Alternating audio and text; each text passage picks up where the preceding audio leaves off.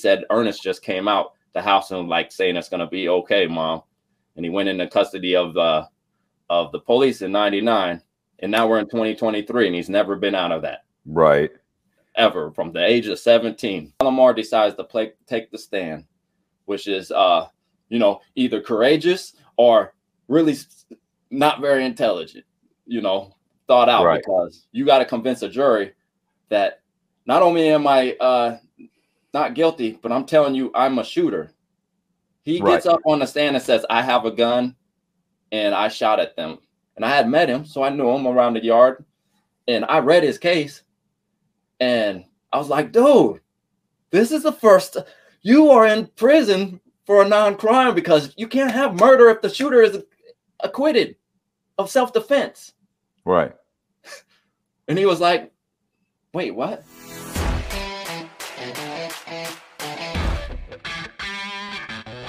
Hey, this is Matt Cox, and I am here with Jay Whitmore, and he is a peer support specialist. And we're going to be talking about the Earnest Jackson case. Um, and I, I, will let I will let Jason uh, explain in more detail. So check it out.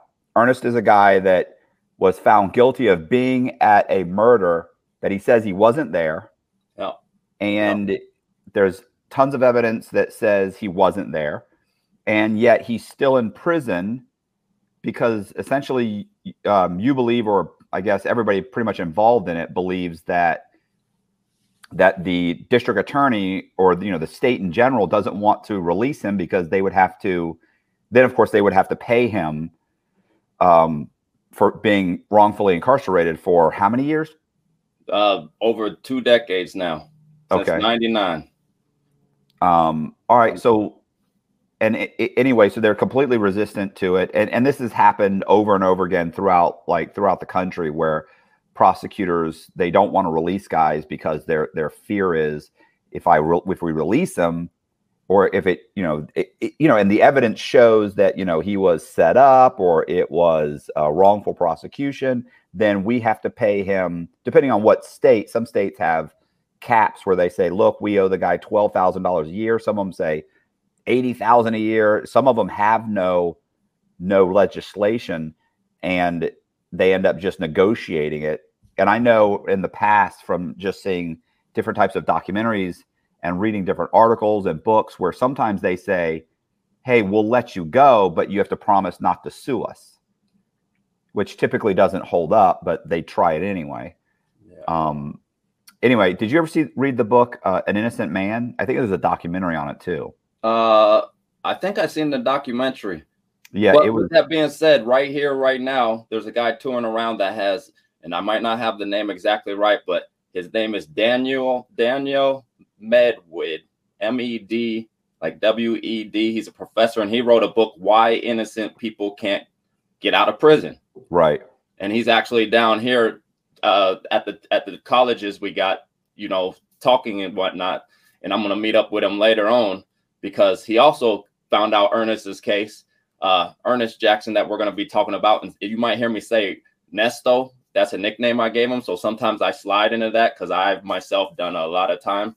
But right. this professor's down here and yeah he writes this he wrote this whole book about why innocent people can't get out of prison in our system. Right. You're you're you're basically you're um you're an advocate for absolutely. For i'm an advocate in the community period. That's kind of my growth my long stuttered growth from the system because i didn't just go there and hide my head. I was i was terrible. But i put all my all my energy into something else now. Right. And so this was a case that i seen and i know we'll get into it but this was a case that you know i met him and i was reading law trying to figure out how to beat my stuff even though i was guilty and I read his case and it just blew me away because you hear about innocent people, but you always hear these like shady parts, whether you know, you can always say there's a gray area. Right. Oh, we don't know this, or they're not innocent because it was a procedural thing with his co-defendant and blah blah blah. Where the the kicker in this case that we'll get to is uh this is he's guilty of a crime that's not a crime. That might okay. not make sense. right to you, you know a little bit about the case, but it's a crime that's not a crime, let alone all the other stuff. And it's a horrible case. But yeah, so I'm a community advocate, and I just kind of try to bring the light to, like, for instance, people go in for doing terrible stuff, and I know guys with like extraordinarily horrible cases. And then as I grow, because I got about 20 years in myself, I've seen guys that if I just looked at their case, I couldn't see the person that actually I'm interacting in the yard, that's out reaching out to the brothers, that's just trying to be a guy reading books and talking to you on the level and not doing whatever life he had before he got came to the system. So, right, human um, nature is it's complicated, to say the um, least.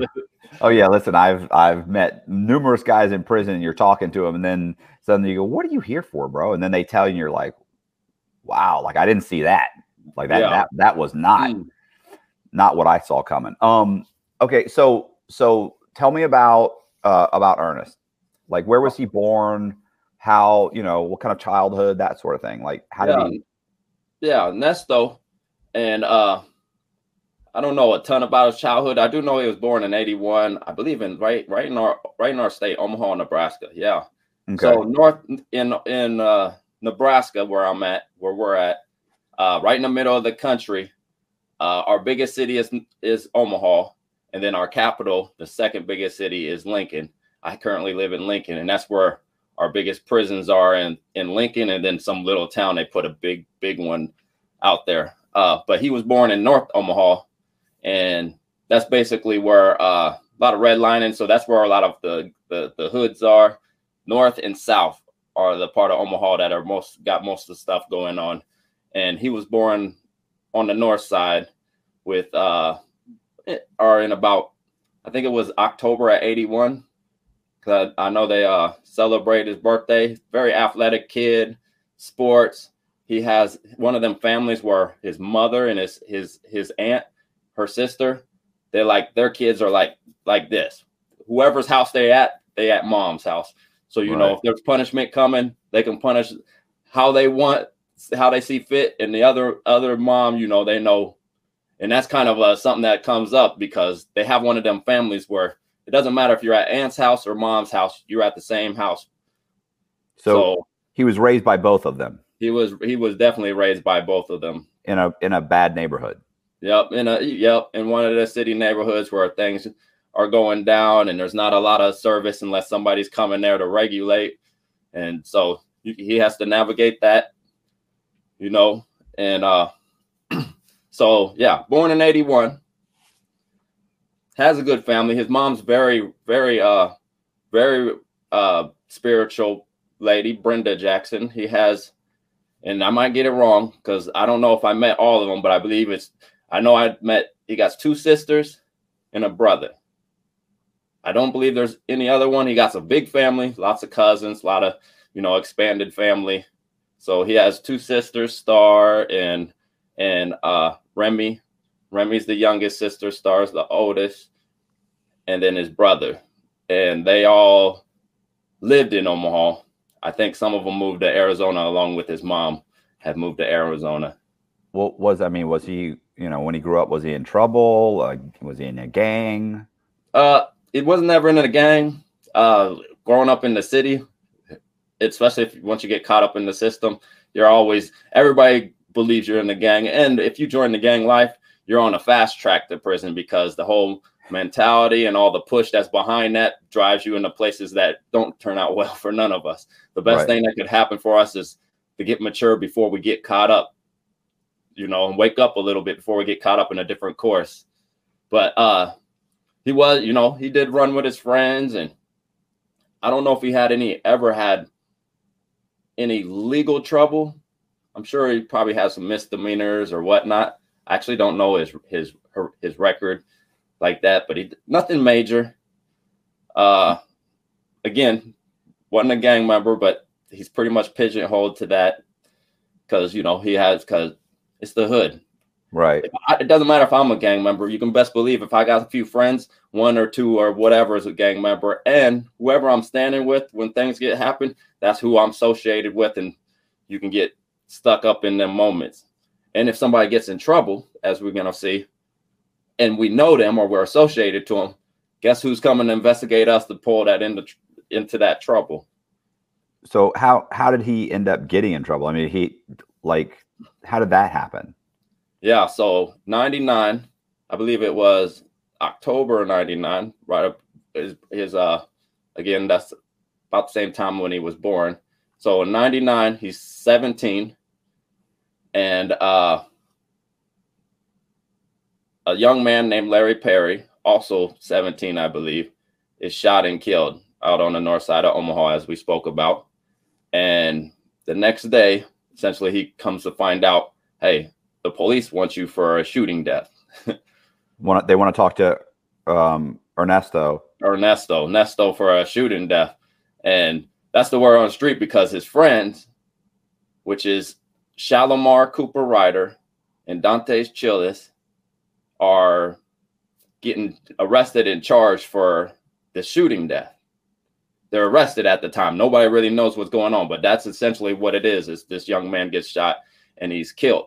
And so Earnest, you know, his mom at first, you know, he doesn't turn himself in right away, which I know I know people uh, they they they think like why would you not just turn yourself and talk to the police? Uh, I just had an incident here last year where I had a knock on my door, and when I looked out the window, the sheriff was out there, and my first instinct was to duck down, and I literally was thinking like I'm, I'm gonna run, and then I've like came to my senses because I haven't uh, I've been I've been good and clean for like six years. My badness is my advocacy for you know change and doing something different. And but I but I get it. Some people don't understand that. Even I at the moment didn't understand. Like, why would you run so when somebody said the police coming for you, you know, and the police ain't there talking to you, especially if you're a kid and you're living a life, because we run from the I remember running from the police, not doing nothing when I was a kid. Here come the police. We just run. Right. Kind of, so yeah, he didn't turn himself in right away, but they did come get him. I don't know when. At his it was at his mom's house and He's been known to cure insecurity just with his laugh. His organ donation card lists his charisma. His smile is so contagious. Vaccines have been created for it. He is the most interesting man in the world. I don't typically commit crime, but when I do, it's bank fraud. Stay greedy, my friends. Support the channel. Join Matthew Cox's Patreon. I was talking to his mom. She said, uh, they was uh he was inside and she's like, "Yeah, you're not gonna, you're not gonna take my boy," and they was gonna get the dogs. And that's when I think his stepdad stepped in and was like, "No, don't let." And then they, then she said, Earnest just came out the house and like saying it's gonna be okay, mom. And he went into custody of the uh, of the police in '99, and now we're in 2023, and he's never been out of that. Right. Ever from the age of 17. Yeah. Well, so they they took him. Obviously, they they took him downtown. I mean, they did he get a uh, did he get like a lawyer right away? Why did they? You know, like why did they think he was involved? Because um, his buddies were involved. Like you guys yeah. were a tight group. They killed. They they were there or they were involved. So you had to be involved or. Well, I I my understanding is they had somebody else starting to say they was making associations as well as I guess they developed somebody that was starting to make accusations of like it wasn't me, it was this person and this person. And when it started, uh they didn't he didn't know Earnest Jackson other than, you know, the the neighborhood even in the city is like it's not that big either. You get to hear names even if you don't really get to know each other. And that's how his name got caught. It come, came in through another person that was a suspect starting to become uh, prosecutor witness. Alexis Fulton is the name of the, the young man. Also, I don't know how old he was, but I'm sure he was also another young man. Uh, so he, he just immediately said, "No, nah, what it wasn't me. It was so and so," or I heard it was so and so. No, they no. From my understanding, he did not immediately say that, and uh, he went through that whole process of seeing mugshots and whatnot. And mugshots uh, from from one one of the lawyers that I spoke to was like the mugshots consistently involved Earnest Jackson, Dante Chiles, and Shalimar Cooper Ryder, who are the three that ultimately ended up charged with the case. So they didn't have they it didn't like a shooting happen and one hour later, like we know who did it. Right. You know, it, it was it developed, it developed pretty quick because it was in the neighborhood and people were there was other names thrown out there, most of which is learned later on when Shalomar Cooper Ryder, which is a name that should be is very relevant in this case, Shalomar, uh, when he goes to trial. But Earnest went there downtown by himself and I mean, he talked to the lawyer. I mean, talked not lawyer. Sorry, he didn't have a lawyer. He talked to the police, and he told him where he was at, and w- which was at his aunt's house with his little cousin playing video games, and that's never changed. His family verified that. His aunt verified that. You know, and then so then we fall in that that element of yeah, well, we don't believe family. Right. you know. So, So- okay, so I mean, so he denied it the whole. T- if you're saying he he never, because you know sometimes guys will admit it. They'll get him in there for you know six hours straight and Yeah. you know convince them that to to just own up to it or at least say you were there help us out uh, you know and then they end up you know you're 17 you're scared you're like oh okay i was there um um you know they end up placing a a, a scenario in your head you know if you if you saw the uh, i don't know if you saw that documentary um uh to making a murder yeah. where they get the cousin who's who's honestly not that sharp obviously. He's what 14 years old and not that you know not that savvy. And he they convince him to say that his uncle did the murder and he was there. Yeah. you know? So that's that's that's the scenario of you, you when you started, you were speaking about how uh if they admit guilt, the the state admits guilt in like, hey, we messed with this evidence, we did this, or this person doesn't belong here, and then they're like, hey, that person sat for years. You should they need some compensation for their life because they didn't just lose a little bit of time, they lost movement in in the world. So with that being said, and you and you're saying about the the uh confessions when they talk to them and whatnot. We have what's named the Beatrice Six, and Beatrice is a small town not too far from Lincoln. And back in the '80s, and I don't know all the details, but like five of them, uh, five five youngsters were charged with a, an elderly lady's murder. I think they had sexually assaulted her and murder and whatnot. And they brought them in, and they were saying they didn't do it, but they got worked for a while and then they started saying you know and then yeah i was just there yeah this person was doing this and this except for one he kept saying like i'm not a part of this. I'm not a part. I didn't have nothing to do with this. And they just made a documentary on hbo like one of them docu docu series and all that stuff. And so from my understanding is basically there's this private eye that kind of continuously walked them through the scenario that he believed happened.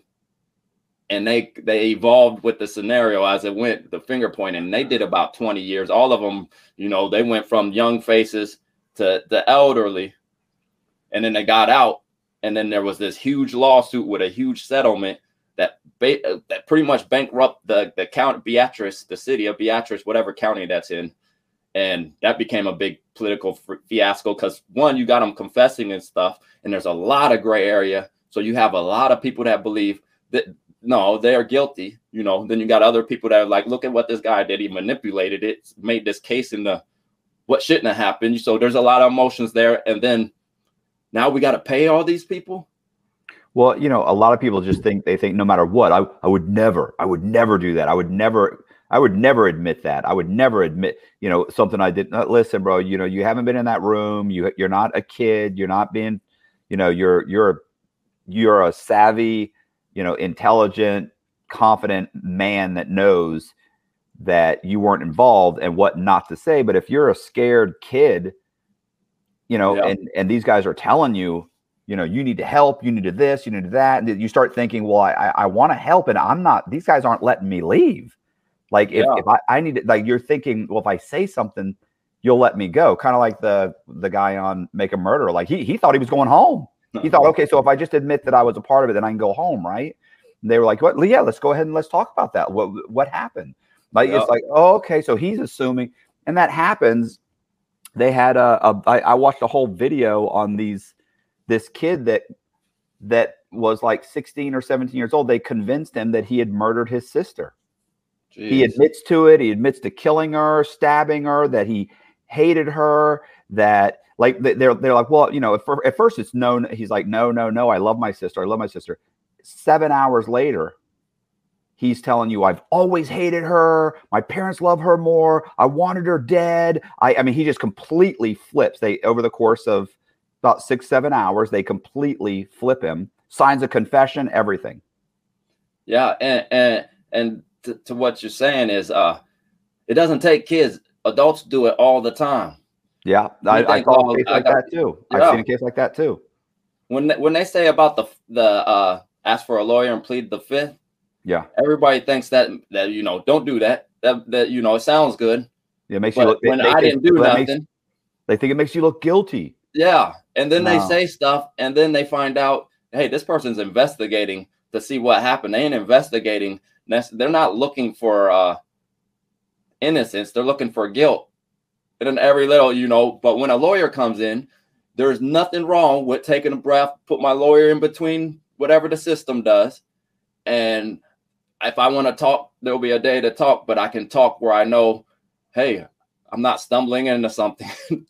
and I see it happen all the time. People complying with things and whatnot. You you can watch them on TV, and it doesn't do do well. I can just say we have this political thing about anti-police, pro-police, but they are an entity.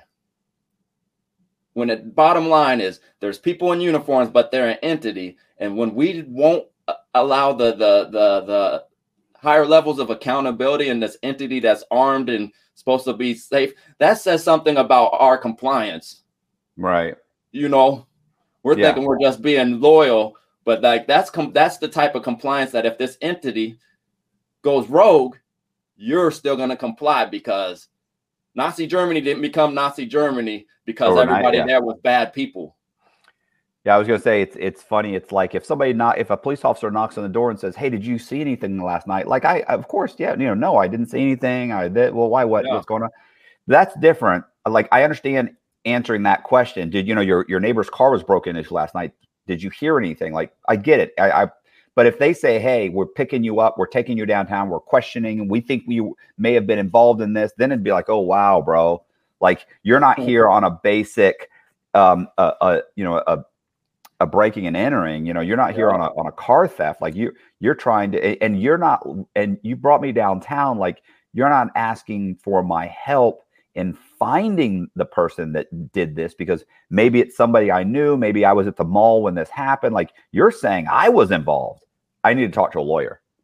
Yeah. because A lot of right now you're not trying to exclude me. They always say that well, we're just trying to exclude you. Stop it. You're not you're killing me with that exclusion. You don't want to exclude me. You want me to be your guy. I mean, what what is the what does it say? Anything you say can and will be used against you. Yeah. It doesn't say anything you say could clear you, but if you're Yeah. guilty, it's going to be used against you. None of them words are in there like that. So what So- what happened with with with Er- Ernesto? I mean, he got down there. Did did I mean, he just stuck stuck to his guns? He, yeah, he's never changed that. There's not even, and you've been a, you you you openly said you've been in the system. Yeah, Yep. Okay. In the correction system. And when cases are filed up, a lot of times there's that that that gets talked about in the system at some point before people move on, especially when people are like, dude actually didn't do this, or we think somebody across town did this, and a lot of us know such and such, you know, that there's there's never I've never ever heard anybody talk about, you know, actual like belief that he could have did this. The closer there ever been, it's like I don't really know what happened in this case. And as it came out, people are, you know, the whole prison system were basically like, dude, this this dude didn't, you know, he shouldn't been here, and he stuck to his guns because I believe he was genuinely telling the truth, not just because I know him, but this is one of them things. Like I don't know where my life would have went. Maybe I would have ended up joining gangs by the time I was 18 and got into some bullshit, but I wasn't and I didn't shoot nobody, and I wasn't involved in the shooting.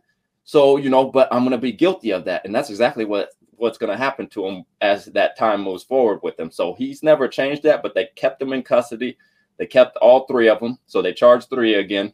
Earnest, the one we're talking mostly about, Shalimar, whose whose uh, trial is key element besides Earnest's own trial, and then Dante is kind of uh, just a third third case that comes up, and it's not really a big deal other than to validate what happened in Shalimar Cooper Ryder's trial. And so they charged all three of them. No bond. So they charged all three of them with first degree murder and use of a weapon to commit a felony. And first degree murder is essentially the same all over the country where it has that element of premeditated. And what they do is they use uh uh felony murder rule, essentially what is called. And the felony murder rule means if a felony occurs, if we can prove any type of felony and somebody dies in any way that can be associated to this felony, that can prove that proves the first degree murder. That sticks. All other elements are out. Okay. So in like 85, we have this case Shahid. No, I know him now as Shahid. Derek Dixon is his name. In 85, I believe that's the exact year, but it was in the early 80s. He committed burglary when he was like 20. And the elderly lady had a heart attack. So all they needed to do was prove burglary happened, heart attack. First degree murder based on the felony murder rule. He's doing like he was not 17. So there was a law. So I say that because juveniles about 15 years ago, they said if they have mandatory life sentences, the mandatory needs to get took off and resentencing. He wasn't 17, he was 20. So that mandatory didn't matter. It stopped. He's still doing life without parole for a burglary at 20. He's like 50 something. And uh yeah, and I can't imagine that because you know, yes, if I'm the if that that old that elderly lady was my family member, I'm gonna be bitter and angry at him and think he gets what he deserves. But if I stepped away, a burglary where a heart attack happens, every community has kids that go and mess around. And uh yeah. No, I, You know? I understand. so easy. That's the type of rule that could wrap up anybody's kid. And as we know, privilege, whether you have all the money in the world or not, can sometimes not work because somebody now the example needs to be made to show, hey, we're not doing that. Nobody should allow something like this to be in the books, and it and it and it's it's in the books. It's a lot of states have it.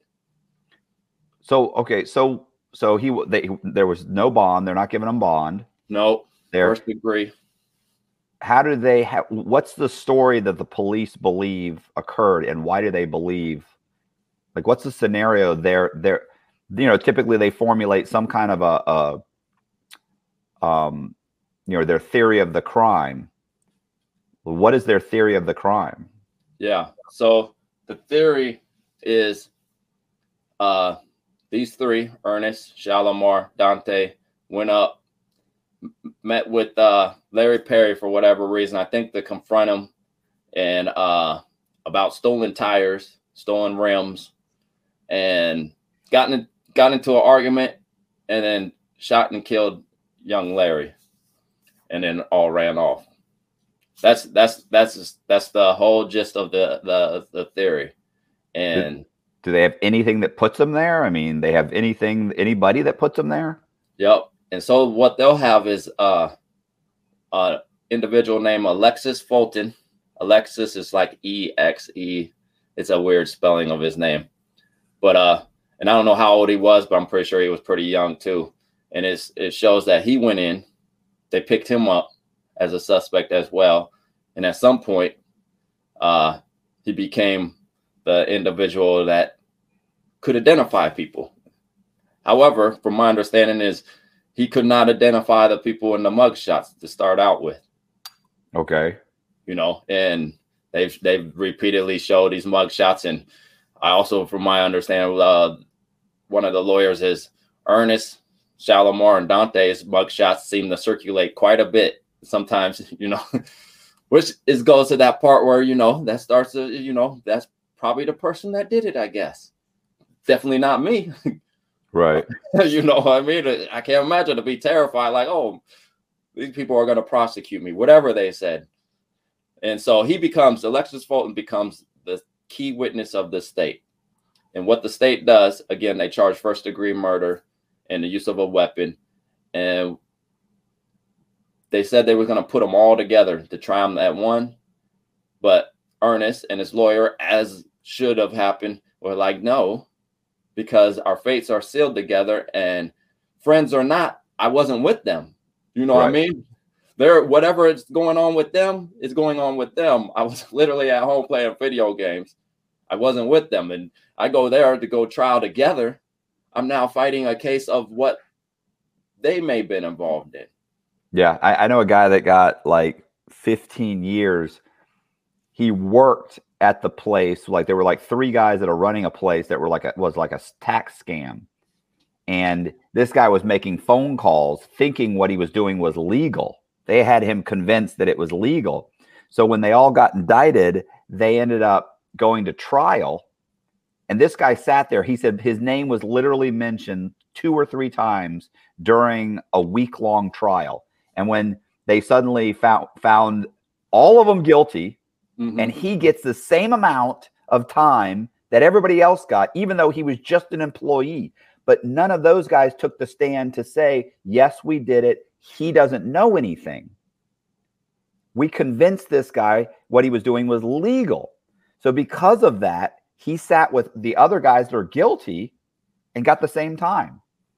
Mm. He's like, they never mentioned my name. Like, I was on the indictment, but he's like, there's nothing that says I'm a part of any of this other than making calls that I thought were legal phone calls. I was telling them what these guys are telling me. But you know, he didn't take the stand. He couldn't take the stand.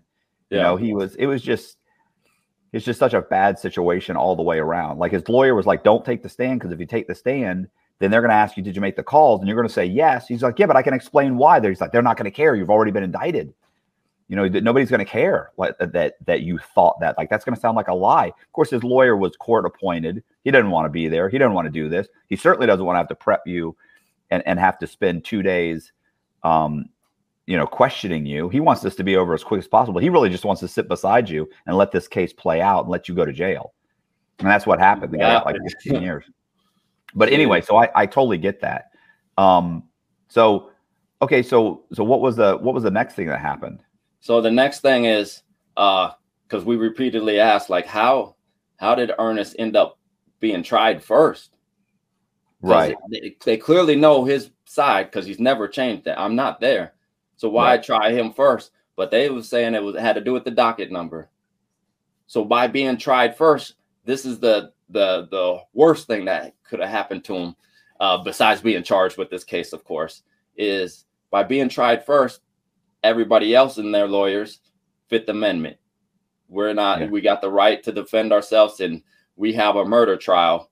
So coming up, we're not gonna. Yeah. I'm not gonna get on the stand. I'm not gonna say he wasn't there. Yeah, then nobody can say he wasn't there, but him and his family, who you know, again, that's family, and uh nobody can say, you know, whatever other scenarios might happen.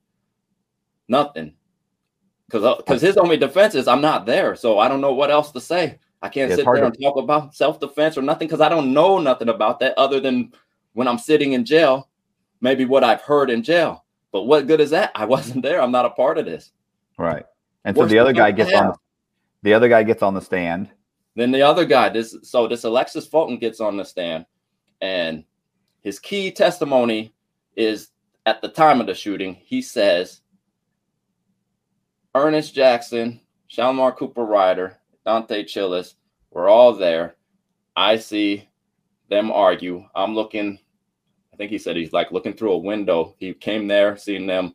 Then he was in this building and looking out this window and see them uh, shoot Larry, young the young man Larry Perry, shoot and kill him after an argument and run off. He describes uh, what's Earnest wearing, some dark clothes, and describes his hair. And I can't remember if it's braids or brush cut, which one version it is. But all of them have relevance because as they're talking, you know, they draw these things out and they go over them, over them. They're not exciting like the movies when you try to read the transcript. Right. But uh, as they're talking, he goes back. He describes how he first sees them apparently earlier in the day. Uh, they come over. Earnest, Shalimar, and Dante come over arguing with Larry early in the day, and Earnest gets mad and pistol whoops Larry, the, the young man that died.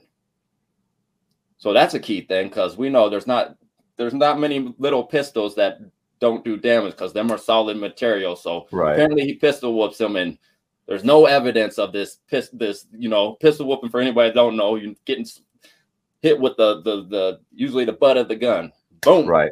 like a hammer, and there's no sign of that Right. on on the, On his the- body. on his body. So that was blatant lie. That was easily proved. And then as we go, we're gonna find out in the next trial, which I'll say now is the clothing he described is what Shalimar Cooper Ryder had on. So Okay. So he's describing someone else. wasn't right. Yeah. So he's actually describing, you know, uh, uh, another defendant in this case who is a part of this, who will, you know, who is a part of this case, you know, in one way or another. And then there's family members there and a friend, and both of them openly admit, and they're with Larry Perry, and they're like, you know, we couldn't identify nobody. But this guy, apparently he could. Right. And I don't even know, you know, I don't know his case because I don't know where he's at or whatnot. Uh, you don't know. And once you're stuck, you're stuck. You start talking and start admitting to things and start thinking you're part of this or or lying on somebody, and now you're going to trial. You know what's gonna happen if you start saying like, uh, yeah, I don't really know this stuff. Well, I But mean, I don't know the st- story. at this point too, the you know, I'm sure he's being told by law enforcement that he's helping them, that you got trust me, you did the right thing. These are bad guys. This is what happened. This is what we believe happened. We thought we, you know, we, there's lots of evidence against them, but the truth is he he probably, you know, he has no clue. Yeah. Um, and they also had him picked up first. So he yeah, he, yeah, he may he may have also been case. facing something. Yeah, he Yeah. may have been facing something himself. So so then what? So all right, so what happens at Earnest's trial? So then the jury, with the so they got this first degree, which all they got to do is prove that a felony happens in accessory to a, a, a homicide is a is a felony, and then the gun. And what they do is they look at all the evidence as they do and whatnot, and they came back and they believe, like we believe you're not the shooter, so they acquit him of the gun. However, as horrible as this is, you know, we're giving you a life sentence because there's nothing else that comes with first degree because we believe you were there. Right. You know, you're going to tell us you're there and your family's going to, I mean, you're going to tell us you're not there. Your family's going to tell you is- uh, you're not there. And we're supposed to believe this. But But the prosecution you're a little black kid in a in the in the hood, and another little black kid gets shot and death, and we know that stuff happens all the time. And these guys apparently are your friends. Like we just believe you're there. All right. So the prosecutor's saying you did it, and we've got a witness that says he was there and saw you do it. Do they have any other any any other um uh, witnesses? Nope. To, like I said, the other witnesses were said they said like no, nobody could be identified. so Like we don't really know exactly what happened. um so how long was the trial? Uh, probably a couple of days. I don't know how exactly how long it was. I guess one of the other elements that came out is Larry Perry had a gun on him. That'll that'll come into play in the next uh the next trial. Because this trial is just about I'm not there, and this guy saying I'm not there, and then we destroy his his testimony. The, the defense lawyer just, you know, pistol whooping. That's physical. That's a that's you know best thing you can do is where we don't have to debate your words. You're just lying on the physical, the description, the hair. You got the hair wrong. You know he wasn't wearing that, but I don't know how we argued that. He was just at home. Right. And so, but as far as countering a witness, they did all that. But again, the jury is like, we just believe you're there, and that's guilt by association. Is you know what else we do? What I'm thinking is reasonable doubt means even when you're believing, I don't know, I don't, Right. I I can't I. I, I think you might have been running with your friends, but you got doubt there. You're supposed to be like, man, you you Cut 'em use loose. reasonable doubt to give. a- Don't stick a person in a box without knowing for sure, especially on this case. But that didn't happen for him. So okay, so he's found guilty. He's found guilty. He got guilty of first degree. The he's his sentencing doesn't happen for like a year, but it's mandatory. It comes first degree comes with mandatory life sentence. So there's no doubt about what they're going to give him. And about the same time he's about to get sentencing, Shalimar Cooper Ryder goes on trial. And Shalimar Cooper Ryder's trial will end the day that Earnest Jackson is sentenced. Hmm. And everybody's trial has the same judge. Different different juries, of course, because that's how that works. The same judge. So the judge knows what's happening in all these trial as he sits and does what he does, which is very interesting because Shalimar Cooper Ryder trial is like something you would put in a movie. Like it's just extraordinary what happens there. You was gonna say? Uh, I was to say so at at the other at okay, what happens at the other trial? Yeah. Okay. Shalimar Cooper Ryder goes to trial second. He uh he of course him and the other defendant who will go later on uh pled the fifth and Earnest case. You know, they try to pull him in, but you can't, you know, Earnest has the right to defend himself, but that doesn't overcome the right for somebody to say, I got the right to remain silent because I got to defend myself as well.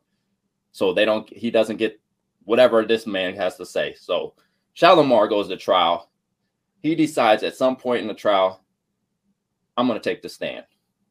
And so we got another young black man, young black man from the hood saying he shot another one, going to take the trial from a jury that I'm sure hardly matches his people Right. and and tell them what he's gonna say, which is I was defending myself with first degree on the table, which to me, you know, I went. I'm you know b- being older, I'd be ter- I'm terrified of juries.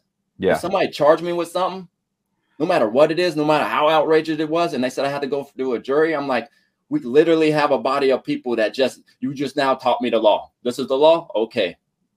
That's it. That's what happened to us. We go sit down. They say, "Here's the rules. Find them guilty or not. If you think they're guilty, we don't have no way of really questioning you that it wasn't a a a, a peer judgment of yours. Like I just think he's guilty. Right. you know what I mean? And that's going to deal with your life. And this young man went to, and got on the stand.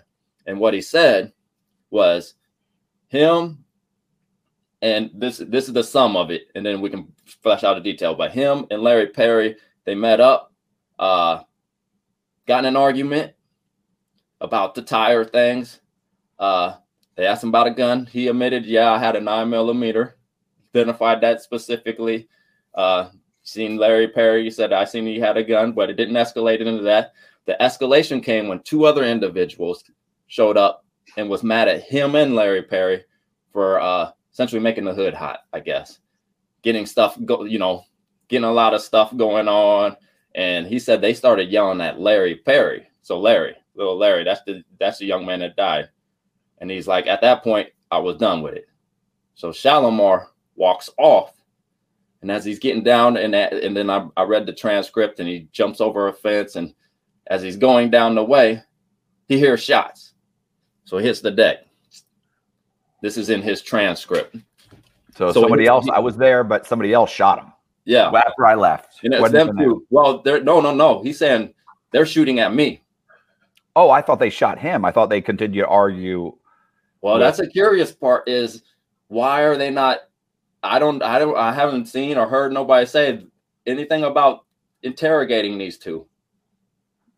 Okay. You know, there's clearly something here, right. and per this prosecution, they're doing what they're doing. You know, trying to pick and pick at everything. So they verify that this shooting happens between parties in some degree. Uh, they verify like the nine millimeter had reference because one of the things that was said early on is when Larry got shot, there might have been some downward shots into him. But there's it's very vague on even the prosecutors when they argue now, they don't talk about these other shots. They just reference them. So it's extraordinarily vague. Holy shit. Can we pause? Sure. I Yeah. took the work van. Fucking shit. I was like, why is she calling me? I took the work van to, to get rid of stuff from the, the house. The van was stolen. High speed chase. Which you know what that means. It's gonna come to my door. What you said you took the It's The the, work van, so I could get rid of all this drywall that I removed from the, the house early in the morning. The van was stolen in the pursuit and wrecked, and I need to know where you parked it. Oh, you need to call them? Let me call. I may leave this in. Yeah, you're you're fine, but uh, yeah, I just can't believe like You need to call them? Call them. I'm gonna call her real quick. But now, lucky me, I get to fall into one of space. Like I don't, dude. I hope. I hope I didn't. And she's in a training. Here, we'll go on. And I guess I'll just go down there after this and deal with whatever that is. Man, how does oh man. How do I get how how am I getting associated in this stuff? Oh, and I'm not living that life. And now I have to worry about like what okay. You're still Yeah. around it. So is the van from the region where I parked it? Did you it, the key's not in your purse? Where's your purse? Yeah, with the big thing. It better be. All right, is this an emergency I have to deal with right right now? Well, did they say that it was broken into or did I left the key in there? That would help. okay. All right. All right. I'll deal with it, but I'm going to take a quick second to run and look, see if that key is there. All right. Wow. All right. Give me two minutes. Yeah. Jeez, man. I hope this ain't my fault. I don't see the key. you know the part where I said how the the police, the sheriffs came my door. Yeah. Yeah, they said that we bought this house in 2020. They they had a picture of somebody clearly shot from the door, looking out. You just see his back. They say they're looking for him. They came to my door when I looked at the ring camera because I didn't look at it right off. Right. I just walked. I was just happened to be by the door, so I just started moving that way. They covered my ring camera, and they went around the house. There was three of them, but and I know they was on some bullshit because soon as I started talking to them, and I'm like, "Are you serious?" You know, like I don't know this dude. I don't even know who you're talking about. Blah blah blah. And then you guys just show up and you know all here, but they came together and then they was trying to tell me stuff, and then they just left. And that's how I knew you guys are on some bullshit. And when I looked at the thing later on, I'm like, holy shit, how bad could this have went for me? Because this is the perfect scenario where something happens to somebody like, dude, didn't have nothing to do with it. We just moved funny. Well, Especially the part where I'm ducking down and thinking about Right. running for no reason, and now I'm stuck in something else. So who was the ring? Who was on the ring camera? Who? The- I the- mean, They come up on the steps and he has something black and he puts it on like the boop. yeah. because I put it on TikTok and apparently that's a I didn't know that was a thing how much the cameras get messed on. I just you know how you can go do the green screen. I say, look what happened to me this morning, and I move out the way and I just post the video. The sheriff walks Right. up, it just covers I, my I ring. know that, but you said that they had a picture of the back of somebody. Yeah, yeah, somebody that But you didn't apparently at recognize one, them. yeah, but I, we bought this house in 2020, so never seen the person. Still, Right. you know, I thought maybe I didn't say nothing, but I was like, maybe I would know this person if he's been in and out the system, and but I don't know who they're talking about. Right. and they didn't have no reason to believe him because he was it wasn't ever there. So, but they just came to my house just on a humbug and surrounded it because I got a ring camera on the side so I can see them how they approached when I'm looking at it later on. And I'm like, gee, I said, man, you need to approach the first cases like, don't let's not do something wrong and treat him like he's guilty. Maybe we spread out if we think possibly. Well, anyway, so, now so I got what- what this. hap- I mean, you're having bad luck. You know, you should move to the suburbs and get a job uh, doing people's books. You wouldn't have these problems. Um, Yeah. So what's what's going? So what happened? What what? what where are we? Where we're at Okay, Shallow- with the uh, case, the- yeah. yes.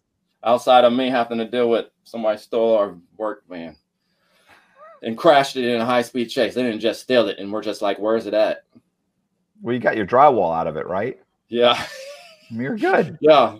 I got Sounds like- trackings of where I was. The whole book of uh, mileage and all right, all right.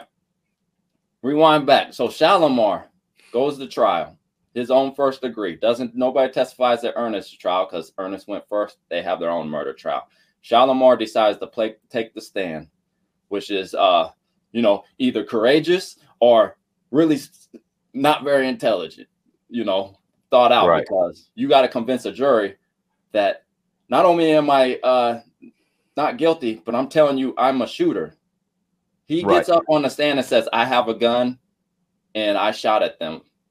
Right. So here's well, okay, yeah, but for for a jury, a, the jury has been given one charge, and they're saying this is what he's guilty of. It's premeditated murder. He went there to kill him, and he killed him. And so that he goes and says, no, there's an alternative to that, Yeah. where I was there. Guys, a couple of guys showed up and chased me off and actually shot at me when I, you know, I jumped the fence and they were shooting at me. Mhm. So he's saying I was there, but I didn't kill him. So he's giving them an alter. He's giving them reasonable doubt.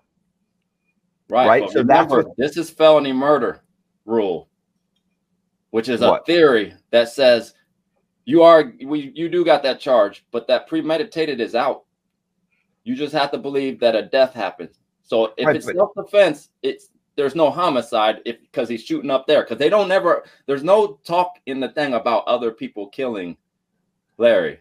No, I, I understand, but I'm saying so now the jury's being faced with this guy wasn't even there. Like he showed up, but he left, and then later someone got killed. Like he didn't he didn't kill him. So Nope. They so what, what's happening is down. now it's like, well, I'm sorry. They say he went down. No, I'm gonna let you finish and then I'll clarify a few facts. Okay, I was just gonna say so to the jury, they're saying, well, I mean, the state is saying that he went there and shot him and killed him. He's saying I went there, argued with him, and got chased off by some other guys. They showed up, they were angry at us, so I I left. And then something, maybe these guys killed him later. Like I don't know, but I wasn't there. So that's reasonable doubt for the jury. And to me, the jury's like, okay, well, we have an alternative, and the cops or and the state's not saying doesn't have proof that that's not true, so that's reasonable doubt. So to me, it'd be like, okay, well then it's not premeditated. Like he didn't go there to kill him. He wasn't there when he was killed, so I can't find him guilty of murder of, of first degree murder because he wasn't even there. And and and the and the state isn't doesn't have anybody to say that he was there and that he fired the gun, or do they? They still have Alexis Fulton. He's testifying at everybody's. Oh, he trial. is every single one. So he's saying, nah, he didn't run. He was there. He got shot. He got he he shot shot, and killed them. Okay, so I'm what happened? So he he said, yeah. So it's a really c- confusing case, but Lexus Fulton now knows everybody, including these other people, because some of them are friends. So uh, my understanding is there's some loose connection between him and the other two that are identified here as you know coming into the argument. But when Larry Perry leaves, he says, "Yeah, I th- I thought they were shooting at me, so I hit the ground." And then they're like, you know, clarifying, "Did you shoot back?" And he's like, "Yes." I turned and shoot back, and I think I seen somebody go down, but they were shooting at me. Right. And then I get up and I run. So potentially, did he shoot up there and hit the dude? Right. You Maybe he shot guy? him, but that still would have been. It would have been an accident. It would have been still like- would have been defense because somebody's shooting at you. right. Right. And That would. Yeah. Yep. So, but part of the things is they're they they uh, keep alluding to somebody took shots at Larry Perry and maybe another gun when he's close. Nobody, nobody ever that I ever seen these other two people become suspects in this crime. That turns out not to be a crime because it's based on Shalimar Cooper Ryder shooting and killing and then maybe his friends. They ask him about Earnest. He says Earnest wasn't there, Dante wasn't there, the other two co-defendants. Okay. And they say, "Well, we know there was other people present." He's like, "Yeah, they weren't with nobody. We was up here, and they came in and was pointing at me and him, talking about we're making all this noise and stuff's happening with tires around the thing, and you're bringing all this heat in or whatever." And I'm like, "Yeah, I'm not part of this now. I'm bouncing." And then they take shots at me. I hit the deck. I take shots back, and then I run. So that's the essence of his things. The jury Right. gets to look at all that, and they they say based on the evidence and with all this testimony, self defense, as you said. There's that other scenario, and it matches what we see and believe. Self defense, which is it means not a procedural default, meaning like somebody messed with something or somebody made a, lawyer made a mistake and your case gets overturned or new trial or something. It's it's the actual part of what we hear at trials where is a person guilty or not, and you're not guilty for defending yourself. Right. So he's not there's no guilty of murder. the charge of first degree murder. So the answer is not guilty because guilty. there's no other charge they could charge him with. Not like they could say manslaughter. He accidentally killed the guy. That's not even on the table. There's no other charges. none. So So had Yeah. they charged him with assault or or uh, manslaughter and first degree, you know, they could have given him different variations, but they only gave him one choice, and it he doesn't fit that choice. So it's not guilty. Period. not guilty. That's kind of like the Casey Anthony thing, right? Like she was given, like they gave the jury one th- one charge. It was, you know, it was first degree murder. She killed the girl, meant to kill her, buried the body. They could have given her man, you know, they could have also said, well, or it could be manslaughter. They would have probably found her guilty of manslaughter. What they said was, you're saying for sure, do we know that she premeditated murdered her daughter? We don't know that. Like there are other options. Right. And you didn't give us the ability to charge her with anything less, so she's not guilty. Like, prosecutors fuck up when they do that. yeah. They're the- they think it's all or nothing. penalty. Yeah, they think it's all or nothing. So they they a lot of times they'll be like, that's our only charge. He he's definitely guilty of something. Maybe not this, but fuck it, it's the only thing we can do. So they they charge him with the first degree murder. Yeah. And they Yeah. and they also don't know what he's facing. Yeah. So they're probably thinking, oh, he's probably only facing five or 10 years. And then they find out he gets life. And they're like, Mhm. oh, wow, I didn't know that. So, but I'm sorry, go ahead. No, no, that yeah, I never thought about that with the Ca- Casey cases. Yeah, they put it Everybody's like, well, why didn't- They're like, yeah, You know, people are like, they're like, well, we think she did something, but we don't know for sure that she meant to kill her daughter. We think maybe she was trying to just get her to go to sleep and pass out so that she could go out partying and she gave her too much chloroform, or maybe she accidentally suffocated, or, you know, like there, it could be anything. We don't know 100% that it was premeditated murder. So then it becomes, okay, well, that's your only charge. Well, then the answer is no, not Yeah. guilty. And people are like, and then they're screaming, "You let her go!" Wait a second. You're telling me she's? I had to be sure she was guilty of this. I'm not. I could have charged her with manslaughter. I could have charged her with, you know, assault. I could have charged her with child endangerment. Like, there's lots of things I could have charged her with. You didn't charge her with those things. That's not my fault. That's your fault as the prosecutor. He built some of the nation's largest banks out of an estimated $55 million because 50 million wasn't enough and 60 million seemed excessive. He is the most interesting man in the world. I don't typically commit crimes, but when I do, it's bank fraud. Stay greedy, my friends. Support the channel. Join Matthew Cox's Patreon. yeah. So that's and the problem. That's but that a lot of time that's what they do. People are so outraged they figure, well, we'll get it. We'll only give them one option and they'll take it because they don't have another option. And they think she she did something. We don't know for sure it's this, but this is our only charge. So give it to her. And the truth is, as in Casey's case has shown, you know, basically publicly, people believe she's guilty of something. Yeah, I and definitely what think they she's- did was like, we're just trying to get you to say what you said. Reasonable doubt shows me when you say first degree and premeditated, and that's all that's on the table is that premeditated part. Like, what we we don't know, we don't necessarily believe it. So everybody thinks now that you say that, I can see the scenario. Everybody thinks is like, oh, you just let her walk. Like, no, they for we. The only thing they left us to say is we're gonna ignore our reasonable doubt that it wasn't premeditated. Right. You're saying But you that she gave us no other charges. home- You're saying that she thought about killing her daughter, came home, executed her daughter, buried her daughter. Like, I don't think that's what happened. Do I think she was involved? Do I think that she, you know, obviously, I don't think her father killed her. You know, I don't think she accidentally drowned. Maybe she did, I don't think so, but I think she probably did give her something. Maybe she gave her chloroform. Maybe she, you know, and she gave her too much and she ended up, you know, suffocating and, and died or, you know, but I don't think she's trying to kill her because I just don't see that, you know. Uh, but she, I definitely think she did something to that girl, which is, you know, manslaughter. manslaughter she should yeah. go to prison for five to 10 years, maybe 15 even. But I don't think that she sat there one day and said, you know, I'm going to kill my daughter. Yeah.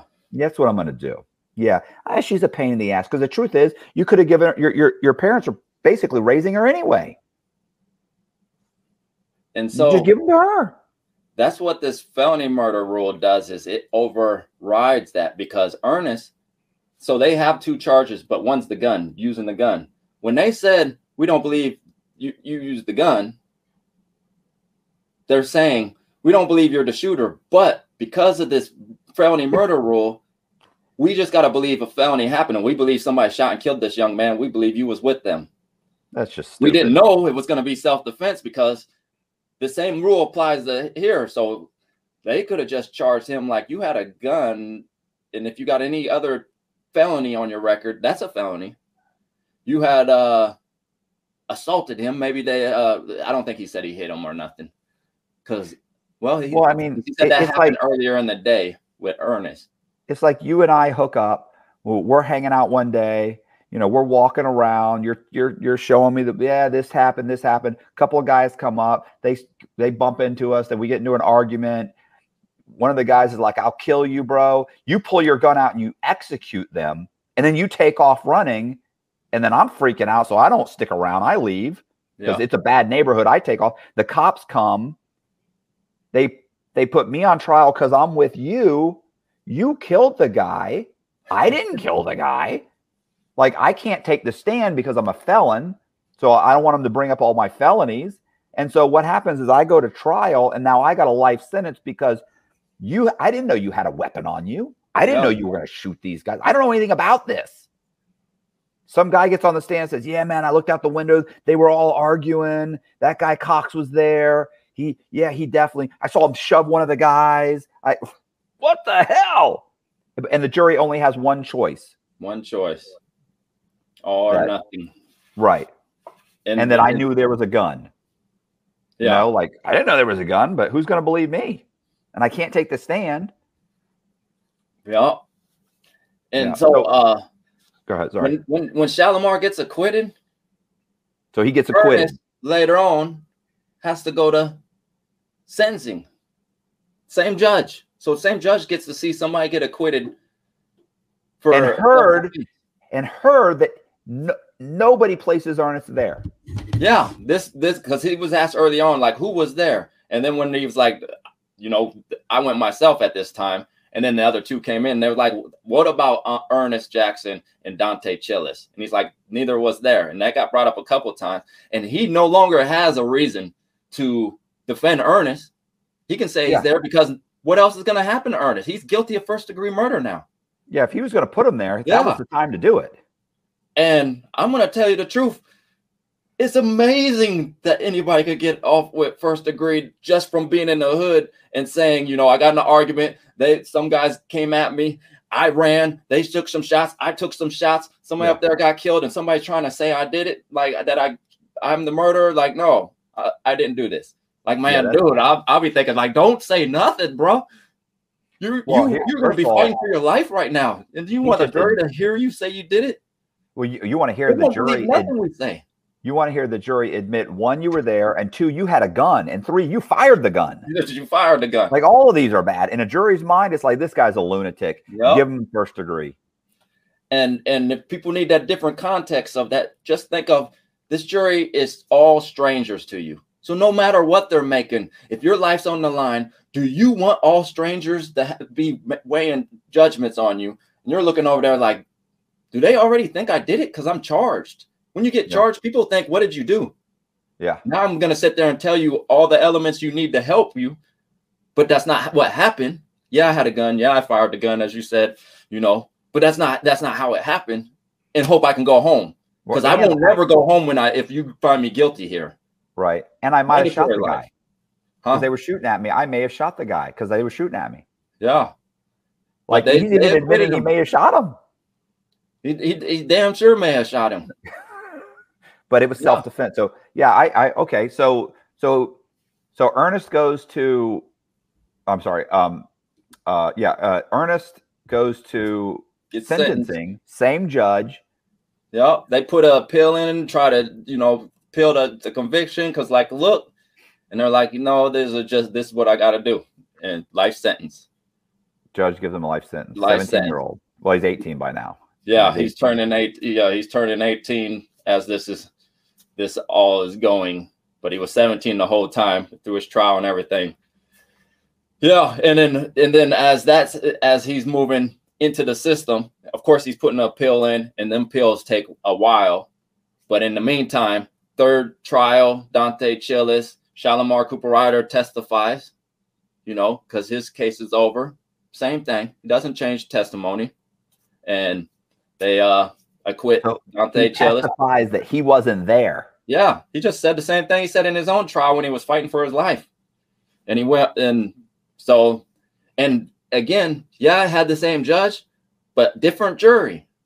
And that matters because now there's a different group of strangers listening to your thing thinking, well, this one's saying he's shooting, and now he's trying to say his buddy's not there. I don't think they have the right to, you know, this is not like a big old public thing. This is a shooting in the, the neighborhood. This is a normal, you know, as horrible as that sounds, this is just a normal street Occurrence. crime. Right. You know, so, So- there's not like, oh, we know about this stuff.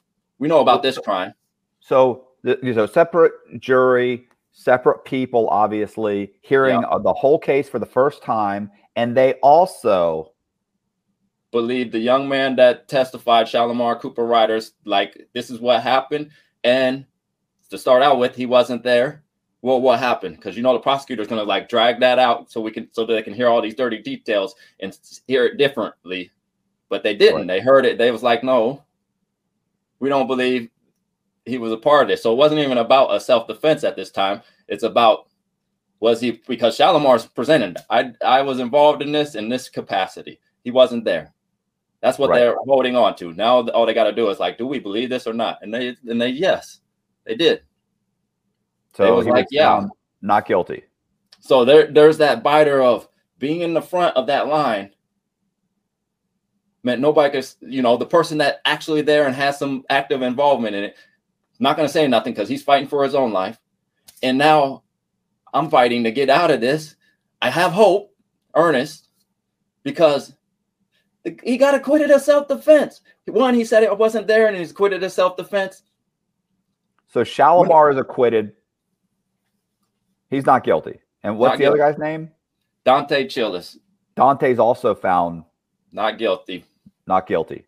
After So had Earnest gone to trial the third as the third person at this time and had Shalimar gotten on the stand and said the same thing since he's already said his story twice Mhm. and gotten two um not guilty verdicts, then it, it's reasonable that Earnest would have also gotten a not guilty. Yep, yep. And then there's that element that uh if they're just because again, I've seen no, I found nothing nor heard anybody I talked to that there's investigation have ever done on these other two individuals. They're just sticking with, well, well, we don't we don't know what else uh to say, but that guilt is is convicted. And so Shalimar is still the shooter, right? Because they never put nobody else in the scenario. They just keep sticking with Earnest. We got Earnest, so we got him. This is We got Earnest that was with Shalimar that's Yeah. already been found that he that not guilty.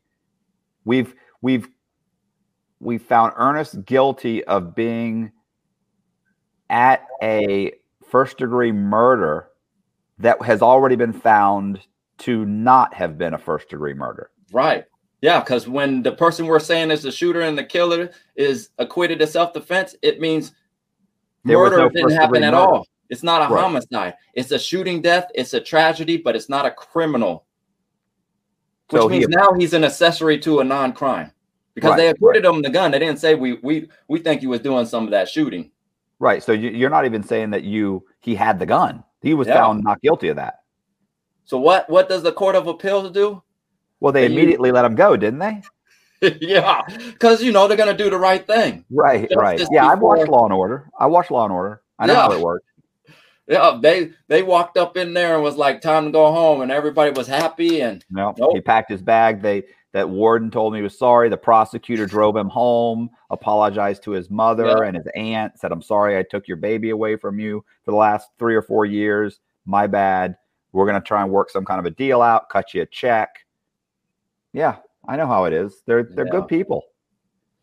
it's yeah, it's amazing. This this uh legal system is like this is like one of the prime cases that I've seen. Is like, man, well they'll use words and take your life with words, and that's Yeah. what they did in the Court of Appeals. They said the testimony of Shalimar Cooper Ryder, because that's what he's saying. Is like, dude, look, he's saying I'm not there. He got acquitted. He went home. This is a whole case, but I wasn't there. Right. That's all I know. That's all. That's all you should know is this testimony came out. Bunch of new stuff. This guy laid out the case. He was part of it. Right. Unlike me, I'm only a part of it because you put a charge on me. Right. At the very least, that's a new trial. Yep. So that's what they do. Is they say new trials require the language. We'll we'll do the air quote thing. Newly discovered evidence. Right. That's the word. Newly discovered evidence equals new trial. And their argument is not newly discovered evidence. The legal language they use is it's newly available language. We believe whatever it, this man's testimony was available to you, But it wasn't. He took the fifth.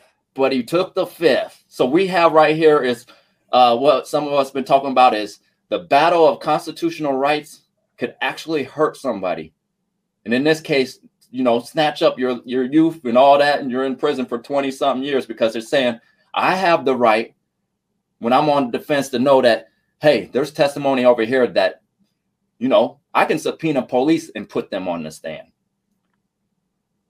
I could Right. subpoena, you know, regular citizens and put them on the stand, except if they say, I have to defend myself and I have the right to remain silent because it might incriminate me. And so I I'm not going to testify at your trial because I might end up with a charge. Or in this case, I'm not going to testify at your trial because I have murder charges, which I could lose my life. And I have a trial that I need to focus on, not the here to come over here so people can change the wordings or like, oh, that's how he's coming at it, or whatever they want to do. Strategically, the lawyer is like, I'm doing what's in your best interest. So he his lawyer is like, he's not going to testify. Right. Yeah, because He's he's representing his client. Yeah. Yeah. Sorry you're going first, but that's not our concern. My concern is my client. Shalimar's not going to testify. And so that's what the Court of Appeal says is that he doesn't have the right to this testimony of this is like saying some I got charged with all these weird murders all over town. I'm in prison. Oh, guy confesses. Oh, you can't get that. You kind of knew that guy that confessed. That was new, Yeah. not newly developed, newly discovered. Because since you knew the guy, maybe you knew what he was going to say. Yeah, but I can't. I can't even personally testify that that guy's going to say he was acting in self defense and he did it. Well, what is that adding about you? Nothing, because I wasn't there. He has Right. nothing. So the language is newly discovered equals newly new uh new trial, newly available equals nothing. And by So- putting that, they killed it, all testimony to be used by him. So did he appeal it to the state Supreme Court? Yeah, first he went through the Court of Appeals. He went through the, you know, this whole appeal process. And why wouldn't he? Because He didn't do anything. even to this day, you're you're probably still thinking like, how did that not get me out? right. Not probably, he is. like, how did that not get me out of prison? How did somebody go up and say I'm the shooter and go home because the jury is like, yeah, but you didn't act criminally? And I sit there because the belief is I was present. Right. So, but okay. So, what did the state Supreme Court say? Uh, they all agreed once that once that was that's how it got it. That that's that's now a thing in our laws is newly discovered, newly available. This this this has started getting argued argued argued in the courts because uh, the Jackson case happened in '99. I on my gang stuff and all my bullshit, I was involved in a lot of shit, terrible stuff. that I'm I feel like that's where I'm at now is kind of my walk of paying back is what I'm doing with my life now. As Right. opposed to I just did some time and let me live and that's cool. Let me live a good tax paying and take care of family and not cause trouble. Cool. I think that's great. That's most of your success examples. I chose to be in the community and volunteering and putting in work and and now think of where I'm going with I like the ramble, I guess. Right. I yeah, Yeah. I get it. So Yeah. you're now you're kind of an advocate for um Earnest Earnest. and because Right. nobody talked about it. This happened. I he didn't even talk about it. I knew I got to meet him in prison. I only seen one time when he first went to prison and they were talking about the case on the news. He was in another prison. Didn't know him. Like okay. Then he came over and I was reading trying to figure out how to get out of my case because I was guilty of my stuff. right. My stuff happened a little wishy-washy. The the second time I went twice. I had Right. shot another gang member. I did do that. I didn't kill him, thank God, because now I had I would have to live with that. But I did do that. And then the next time was a robbery that I got called and I got involved in. And I did do that, but I lived a lot of time inside thinking, no, dude snitched on me. That's all I could think about. Not about what my part was, because the dude that told set it up, called me down. Please, Yeah. I get shot up. I get what I deserve in the case. Yeah, it was internal house, busted into home invasion, the worst type of robbery without uh like sexually assault and you know murder happening in the Yeah. case. Worst I could think about is you know you kick somebody, somebody kicks your door in. When does your house ever feel secure again? You can have a Yeah. hundred guns, but people just kicked your door in. Yeah. I always think Yeah. about that. Like you're sitting there doing the right thing and some guy comes and just kicks in your door like And that's, That's- what we did to somebody. And that's what, you know, and living a different life, I think about that. I actually got the, the people, couple of them called me because it was situation. And I just did what I believe is the right thing is go and whatever they got to say, you don't defend yourself. You be Right. honest and you know whatnot. And I think that helped a little, but the stories they told me is like, usually think about trauma like, yeah, that was traumatic, and but it happened like 20 years ago. And then they're talking about they spent like 10 years, you know, can't trust the door locks, had to move out in the country. And I'm like, you know, all because of what we did. right. Yep.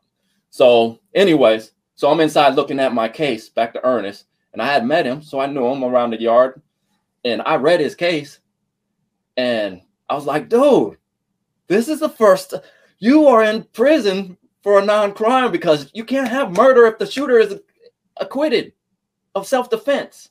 Right. And he was like, wait, what?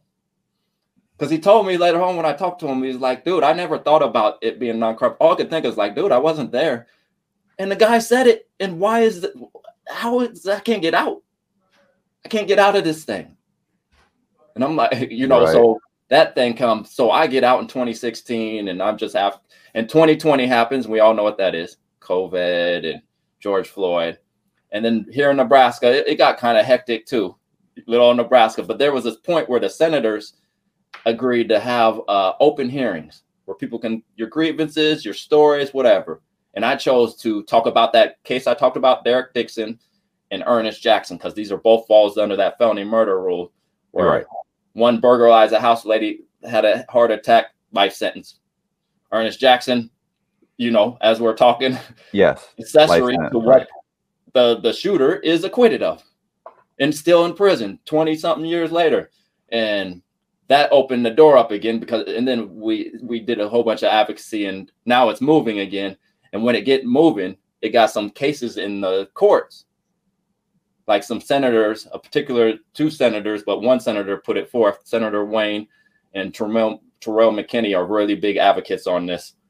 And uh they put some bills to try to you know change a little bit of this language like hey this, Right. you know we have a confession. Right. and the argument is always opposed. Every time by the, By the they- the prosecutor's office and all that every time there's like no give. Because their biggest thing is what if this opens the floodgates and thousands of appeals come in? It's one or two guys. It's one or even two so, guys. the law was written so that it goes before a judge he looks at what you present and then he decides should this be a new trial or not. So that's the gatekeeper is like the judge gets to look at it and decide. But why would you not ever have a, a process that always reviews to make sure something else ain't changed. Right. But that that's where we talked about the system. Once we got you, we are not interested in in admitting our mistakes or whatnot. No, no, the justice system isn't really about justice. Um, so, so what do you think their fear? I, I understand that they, their their their argument is, what if it opens up the floodgates and thousands of people are let go? And they know for a fact that's not gonna that that's not gonna happen. Are you yeah. you think that their concern is that if they were released, they would be able they would open up their ability to sue them? Yeah, Beatrice Six. I've never heard it said, but after that Beatrice Six, that's the people that confessed, didn't confess, and then they got they talked to them and talked to them, and then they confessed, all on tapes and recordings and stuff. And then 20 years later, however that broke, they all got out, and then they sued successfully, and then the county was like, it's bankrupting us. And people were like, why do we have to pay them? And so even if they're they don't really care, like we got plenty of money. We could throw this dude like $10 million and he'll be good. It's no big no, they care politically, you know what's it look like? Cause and we've been and they've been sticking their guns like he did something. We feel he did something. He wouldn't be in jail if he didn't do something, and that works. It doesn't work on the mass of us because a lot of us are out here of different political sways and whatnot, and like, dude, there's something they. This is just, you know, some of us just see it. It's pretty clear that reasonable doubt minimum was there all day long. But once that person confessed, you don't keep anybody in prison for somebody's confession to being a shooter and they go home. But you're doing that here. So why is that a fight? Well, why is that funny? a fight?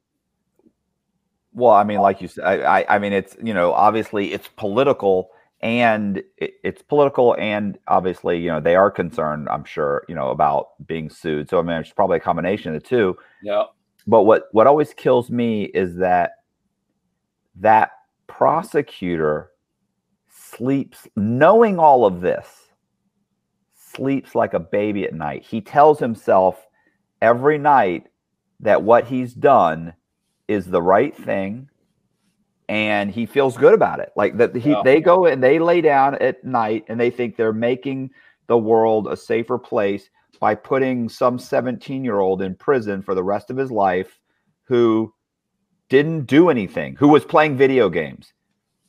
Your biggest problem is what you did to end up with a life sentence was hang out with your cousin and play video games. That's my crime. I was playing video games with my cousin and somebody else named me.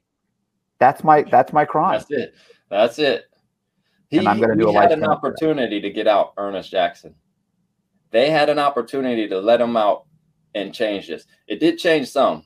So Alabama versus Miller is the federal case, I believe, or state case, whatever, that expanded. In what it said is uh, the court ruled saying, we believe that when it comes to juveniles, that when we have a sentencing structure that they fall under that says mandatory life.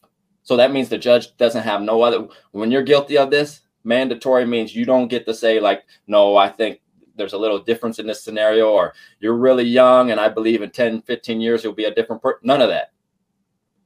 And so that affected states all over the country. Right. And so as time was ticking people were going to get resentenced. And earnest in like 2014 15 i don't remember exactly what year he got a chance to go resentence. Because i remember everybody in i was still inside going home you know he's going home. Right. You know he's not going to get you know acquitted or, or vindicated because it's a resentencing. It's not a retrial, but at least you can go home and do this fight on the street. They're going to give. Right. What happened was the prosecutor went up there and said, none of that testimony of the other man doesn't matter. Doesn't matter. He was convicted of a first degree murder, and we are here for a resentencing based on the mandatory language. You can give him life. You can give him life. You give him 100 years, whatever but he's convicted of first degree murder. That person that they're trying to talk about, you know, he got acquitted because he he said Earnest wasn't there and said he did the shooting and the jury, whatever. You know, none of that matters. You know, I'm definitely paraphrasing. Right. But th- those were definitely said very, very dramatic about that. And you know what the argument was? In fact, when you look at this, you should look at and remember he has like a couple hundred misconduct reports over the past 15, 16, 17 years. So because he was in prison and he's not a uh, he's not an um you know a perfect inmate because he didn't make his bed or because he, He argued. He argued even with the huh Maybe he even got in a fight because here's the bigger thing about the misconduct reports. It's not just about us saying they're all petty. We're talking about we're all going to a place where the the whole environment is survival mode. yeah Even in little old Nebraska, uh, oh, people listen. get. I've been there. People been drugged and raped. People been assaulted. People been killed in our system. You know, in arguments. You everything's survival mode. Yeah, you have days where everything's cool, but then you have days where them guys are thinking like, yeah, I don't like who you hang out with. Association will do you there. And Right. and unlike myself, I was like 18, 19 when I went in. But so I was close enough. But 17. That's how his whole life is lived. right And supposed to be happy about it. Let me be a good, you don't get good 17 years old out here and they have misconduct, like we said, for everything. I seen you get a suit from somebody, misconduct report. You got extra socks in your cell. I don't care what the weather is outside. You double up on socks. Misconduct report. Oh, you want to talk to me? Misconduct report. Oh, it sounded like you was threatening me. Go into the hole. You know what I mean? Listen, oh, you I want to argue guys that? I know guys that got shots for looking at a female officer too long. Mm. like the guy's not he's not he's not like he's doing anything. He's literally 30 feet away and just glanced at her and she said what are you looking at? He said oh i was just looking at you. I, I wouldn't mean to it's just oh okay. Wrote an incident report. Because what? You called it what we used to joke you were uh, reckless eyeballing Yeah. you know like old school like, terminology. you know what I'm saying? It was just like, and here's the thing: like a lot of those shots, you can fight and maybe get them turned turned over. But the truth is, if you got a life sentence, what do I give a shit? Write Yeah. it. What do I care? Because you got to live, you got to find a way to adjust in there. Right.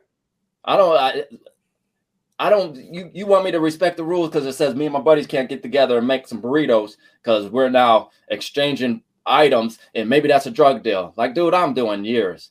I don't need life sentence. I'm doing years. We're gonna we're gonna get together and do that any damn way. I gotta not say nothing when this guy's talking crazy to me or this guy takes swings at me. I'm gonna take swings back. I'm in here. I gotta survive. And now you're like, hey, maybe we should do a different sentence. And we're saying like, hey, I shouldn't be doing that sentence at all. But we're gonna argue about the sentencing, and then your your rebuke is, look at all the time he got in trouble. This little juvenile that we grew up in our system, and I'm now we're arguing trouble. And the judge, what he say? Agreed. He not only agreed, there was a specific statement he made because remember, Earnest was 17, close to turning 18. And he said something about if it was but a couple of months, we wouldn't even be here. Essentially saying, if you would have been 18 when this would have happened, you'd still be doing life without parole because I wouldn't have to hear your case because this only applies to juveniles. So what they do, they gave him, I believe it's 60 to 90 years, 60 to 80 years. That was their doing right. So he does have a parole date, and I think 2029, because that's like 30 years later. Yep. From 1999. But now there's this whole political thing about him, like, you know, me thinking I'm doing, I brought this out and then I got it into the right hands and people are starting to do stuff with it. I'm thinking I'm doing him a favor. And now I'm wondering if I turned him into some sort of political prisoner where everybody Right. plays games with his life rather than just the picture that I thought I was seeing that I thought other people would see as like, yeah, this somebody doesn't belong in prison. Right. It doesn't matter. Like, here's the thing: it doesn't matter whether he got some disciplinary shots or not. He's not supposed to be in prison. It's like No. saying, it's like saying, you know, we're gonna charge you with murder, and because you know, okay, well, maybe we didn't. Maybe you didn't commit the murder, but you did something like you were there or you drove the getaway car. Yeah, that's you didn't charge me with that. You charged me with this, and I'm innocent of that. Like, so you want to charge me with you? Oh well, we found out that you know you sold drugs a couple of times, and so whoa, whoa, whoa, then go back and charge me with the drugs. Right. Don't charge Right. me with this. Something I did. Right, If- right. if charge me there's something I did. Or Go some of you alluding that I did at least. Right. Not this. Yeah, yeah. Because And this is set this right. Yeah. Now you have a whole nother things. You're not gonna be on the wrong side to say, okay, we didn't know all that until that guy got up. So we're gonna, you know, but No, instead they him- just stick. That U.S. listen that that state attorney and that judge don't want him in front of a camera saying the judge knew that these other two people had been acquitted. You know, I'm sorry, acquitted, acquitted. You know, they, you know, he knew that he gave me a life sentence anyway. He knew there was no evidence. He knew, and let's face it, two juries found their only eyewitness uncredible Yep. right if they if they if if they acquitted those two guys that means that they didn't believe the the state's eyewitness so the same state eyewitness that my jury found credible two other juries found uncredible because they because they had a, a, a witness that disputed his eyewitness testimony which i wasn't allowed so regardless that, that judge knew that the secondary judge could have dropped it the prosecutor sleeps like a baby saying oh i i took this 17 year old video game and playing motherfucker off the street. You'll never play a video game again. Um, you know, like I mean, what what, what does he tell himself?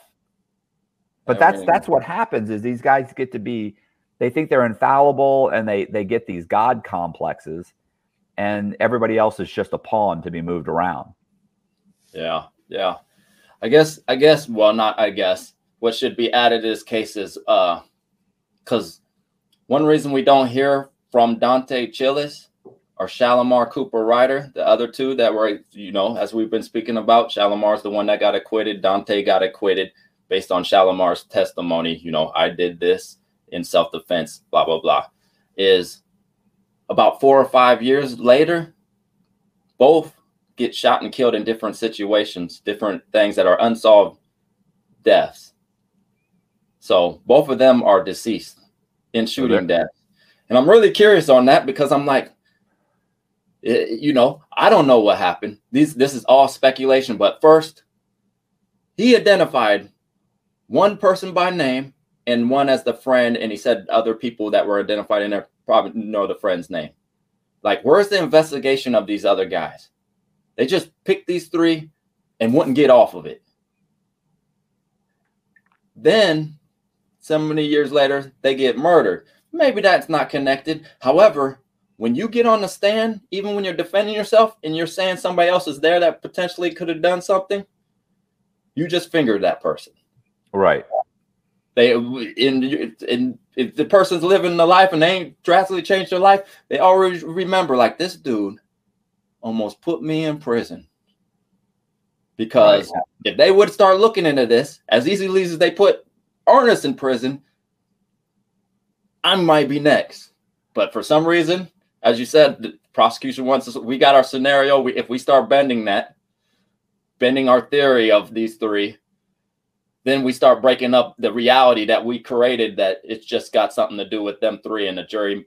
Now the jury, if they would have convicted him of murder, as they did Earnest, would have been like that. See, that's how the court works, and it and it works right, everybody. However, now it's kind of like suddenly there was something wrong with this jury, which it takes a lot more to to uh, acquit somebody than it does to convict somebody in our system Oh yeah. especially of something you know based on testimony it's based on a little bit of the evidence you know? They had the shooting they had all the evidence that i have yet to see some of this stuff at. So i don't think that i don't for one moment doubt that they went back there and just like i don't want to put somebody in jail or you know what? They had a full discussion they looked at stuff and they was like this is what we got to do. And they did what they were supposed to do the right thing in that case. Absolutely believe that's what happened. It wasn't like, man, I don't feel good about this, but I really feel like he was there. Right. You know, I get this guy saying he pistol whooped this guy, and there's no evidence of this, but I don't know. This guy's words all over, but I still feel like he's there. And they was able to come together and convict Earnest for that. Much easier for that somebody to just like, yeah, this is terrible, you know, but we got to do this than to sit there and say we're gonna say not there. There's family probably crying because they only got the scenario that these three killed Larry Perry. That's all they get from the, the prosecutor. So what are they think in their whole life? That this these are responsible. These are the individuals responsible, and they're getting away with now stuff. Well, so what what's up with the case now? Where does it stand now? So uh, it had several bills that have been put the past three years. Uh, as I said, to change the language, opposed every year. Attorney General, and then there's a political divide. They just keep saying, and there was actually a hearing last year where they took it to the floor after they had the the hearing where you could speak, where the community could speak. They take it to their floor, and repeatedly there was reference to that young man or Earnest Jackson. However, I I can't support this bill. it might open up the floodgates. It might, you know, look at what they're saying. It's like this bill to have all these people just weighing down our systems with the pills now. You know what I mean? I'm So like, better he, better he should sit in prison for the rest of his life than Yeah. than to do the right thing and, and have to do a little extra work. and nobody even blinks at that because you would think like at some point we would have a system where there shouldn't be tape, red tape all over. It'd be like, man, this is really. You can believe what you want to believe, but there's evidence that the shooter, before a jury, before a legal judge, with his whole life on the line, so there's no benefit. You know, there's no sneaky stuff of him trying to. I'm immune to stuff. Everything's on the line when he does this. Can't vet the testimony any better. If you want to take a statement and say we want to make sure the statement is good, we you take a statement from a trial where your life is on the line to make this statement. That's what happened with Shalimar Cooper. I can't vet it better. And go and do something like, hey, the end. Like release him. But we don't have that. That's a movie. We have a thing as like the law says. So essentially, what we have is the the showing kind of what we referenced earlier, uh, or what I referenced. I'll, I'm gonna put that. But I say Nazi Germany because it's deeper than people just think like, oh, you, why would you compare us to Nazis? Because there was a process there that got them there. It wasn't a bunch of evil Germans running around participating. It was a system that went into place and it was legally put. Hitler didn't Right. just come in and steal the country under, you know, illegally. That stuff kept building and they kept giving rules and laws for him to do stuff. And then he started warping it and people fell in the line because, you know, what do I'm do? But at least there, if I do something, I might end up executed. Here you get ousted from your political, uh, you know, spot. Or people talk about, you know, you're not getting executed per se for the most of us. You know, I'm sure that Right. there are cases of, you know, the civil rights movement and people got executed. But I'm saying like there, your neighbor points over there and like they're not following the law, and you might end up in that same concentration camp the next day. We don't even have it that hard yet, and we can't even overturn this rule of law that says, sorry, it was written this, so sorry. Yeah. That's horrible system to have. We're getting there. We're getting there. It's not going to benefit nobody except for Um, top. People in yeah, except for people in power. Um Okay, so you're saying there have been several are there any other bills? Are they coming up again or what what's happening? We had a bill this year, very interesting bill because this time the senators were really asking questions, and the chief prosecutor that's been the chief prosecutor in, Doug, in Douglas, that's our big county in Omaha, uh, uh, Don Kleine. They asked him finally at the end because he was just like, nope, nope. I believe he, he could have done something. We I believe he did something. I don't blah blah blah. I don't believe in this other testimony.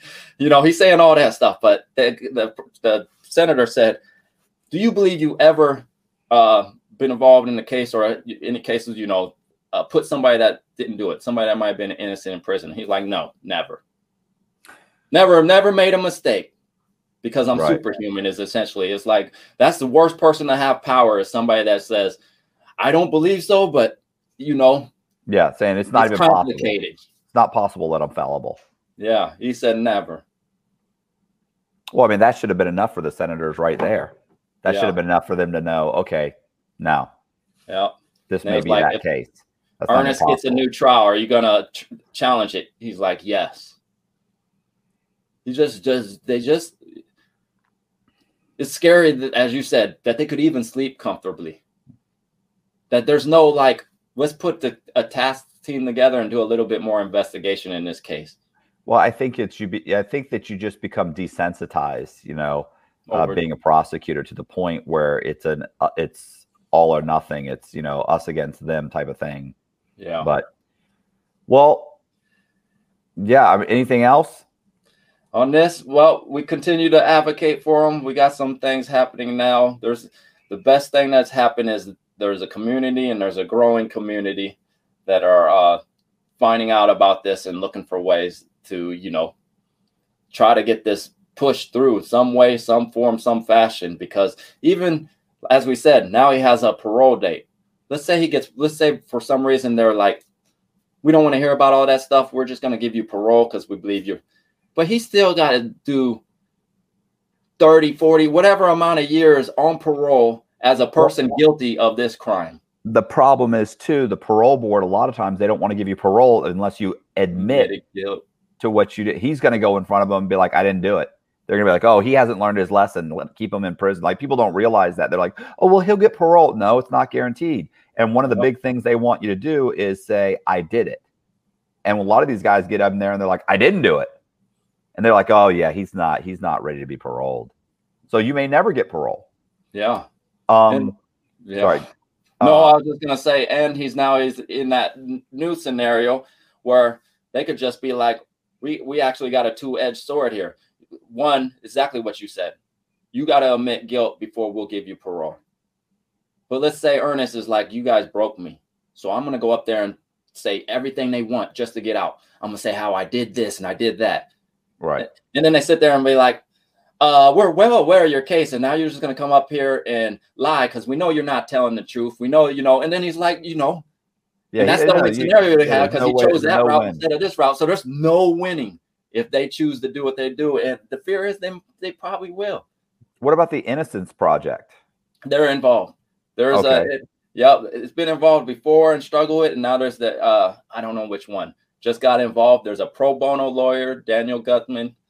Uh, he's also professor at uh, UNL. Uh, he's gonna he's working on the case in some angles. He's very great because he's in the community, so he gets involved with those of us out here that are trying to do what we do. And so there there's some elements involved. It's that legal thing. Because as long as everybody sticks as long as the words of the court says this, nobody can do nothing. listen, I appreciate you talking to me about it. You know, one one of my uh, one of my guys made a comment that, hey, you know, that I you need to talk to Jason about the um about Earnest, you know, case and the Earnest Jackson case, and you know, super interesting. And I um, so he actually got me your information. He's the one that got me your information. Oh no, I guess he gave you my information. Yes, your email. I think it was Dusty. Right. So, So- Dusty, Yeah. So I appre- Yeah. listen. I appreciate it. I appreciate you coming on. Hey, if you like the video, do me a favor. Hit the subscribe button. Uh, hit the bell so you get notified of videos like this. Share the video. Also, um, I'm gonna leave uh, Jason's contact information in the description, uh, in the description box, and uh, leave me a comment. And I really appreciate you guys watching. And as you, I'm sure you know, I wrote a bunch of books when I was incarcerated, true crime books about different cases. So uh, check out the trailers. Using forgeries and bogus identities, Matthew B. Cox, one of the most ingenious con men in history, built America's biggest banks out of millions. Despite numerous encounters with bank security, state, and federal authorities, Cox narrowly, and quite luckily, avoided capture for years. Eventually, he topped the U.S. Secret Service's most wanted list and led the U.S. Marshals, FBI, and Secret Service on a three year chase, while jet setting around the world with his attractive female accomplices. Cox has been declared one of the most prolific mortgage fraud con artists of all time by CNBC's American Greed. Bloomberg Businessweek called him the mortgage industry's worst nightmare, while Dateline NBC described Cox as a gifted forger and silver tongued liar. Playboy magazine proclaimed his scam was real estate fraud, and he was the best. Shark in the Housing Pool is Cox's exhilarating first person account of his stranger than fiction story. Available now on Amazon and Audible. Bent is the story of John J. Boziak's phenomenal life of crime. Inked from head to toe, with an addiction to strippers and fast Cadillacs, Boziak was not your typical computer geek.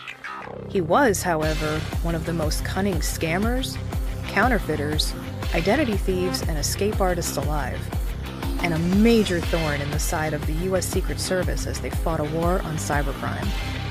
With a savant like ability to circumvent banking security and stay one step ahead of law enforcement, Boziak made millions of dollars in the international cyber underworld with the help of the Chinese and the Russians. Then, leaving nothing but a John Doe warrant and a cleaned out bank account in his wake, he vanished. Boziak's stranger than fiction tale of ingenious scams and impossible escapes, of brazen run ins with the law and secret desires to straighten out and settle down, makes his story a true crime con game that will keep you guessing. Bent How a Homeless Teen Became One of the Cybercrime Industry's Most Prolific Counterfeiters. Available now on Amazon and Audible. Buried by the US government and ignored by the national media, this is the story they don't want you to know.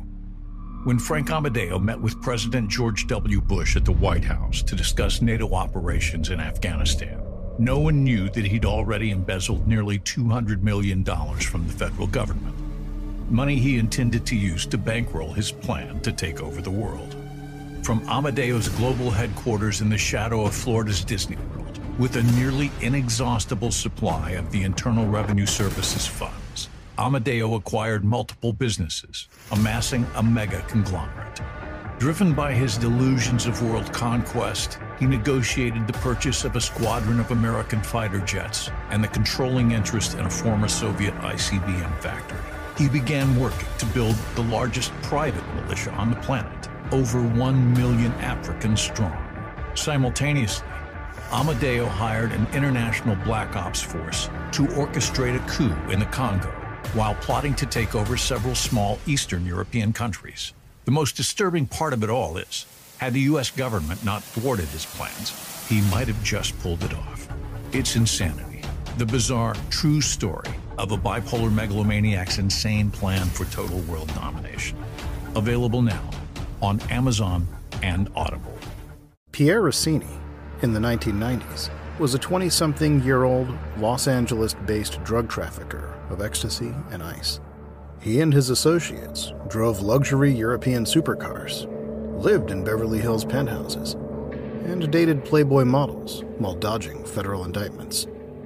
Then, two FBI officers with the Organized Crime Drug Enforcement Task Force entered the picture. Dirty agents willing to fix cases and identify informants.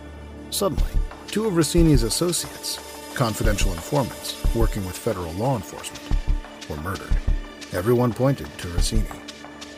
As his co defendants prepared for trial, U.S. Attorney Robert Mueller sat down to debrief Rossini at Leavenworth Penitentiary, and another story emerged a tale of FBI corruption and complicity in murder. You see, Pierre Rossini knew something that no one else knew the truth. Robert Mueller and the federal government have been covering it up to this very day. Devil Exposed a twisted tale of drug trafficking, corruption, and murder in the City of Angels. Available on Amazon and Audible. Bailout is a psychological true crime thriller that pits a narcissistic conman against an egotistical, pathological liar. Marcus Schrenker, the money manager who attempted to fake his own death during the 2008 financial crisis, is about to be released from prison and he's ready to talk. He's ready to tell you the story no one's heard. Schrenker sits down with true crime writer Matthew B. Cox, a fellow inmate serving time for bank fraud. Schrenker lays out the details the disgruntled clients who persecuted him for unanticipated market losses, the affair that ruined his marriage, and the treachery of his scorned wife, the woman who framed him for securities fraud, leaving him no choice but to make a bogus distress call and plunge from his multi million dollar private aircraft in the dead of night. The $11.1 million in life insurance, the missing $1.5 million in gold. The fact is, Schrenker wants you to think he's innocent. The problem is, Cox knows Schrenker's a pathological liar, and his story's a fabrication. As Cox subtly coaxes, cajoles, and yes, cons Schrenker into revealing his deceptions, his stranger than fiction life of lies slowly unravels. This is the story Schrenker didn't want you to know. Bailout: The Life and Lies of Marcus Schrenker. Available now on Barnes & Noble, Etsy, and Audible. Matthew B. Cox is a conman, incarcerated in the Federal Bureau of Prisons for a variety of bank fraud related scams. Despite not having a drug problem, Cox inexplicably ends up in the prison's residential drug abuse program, known as RDAP.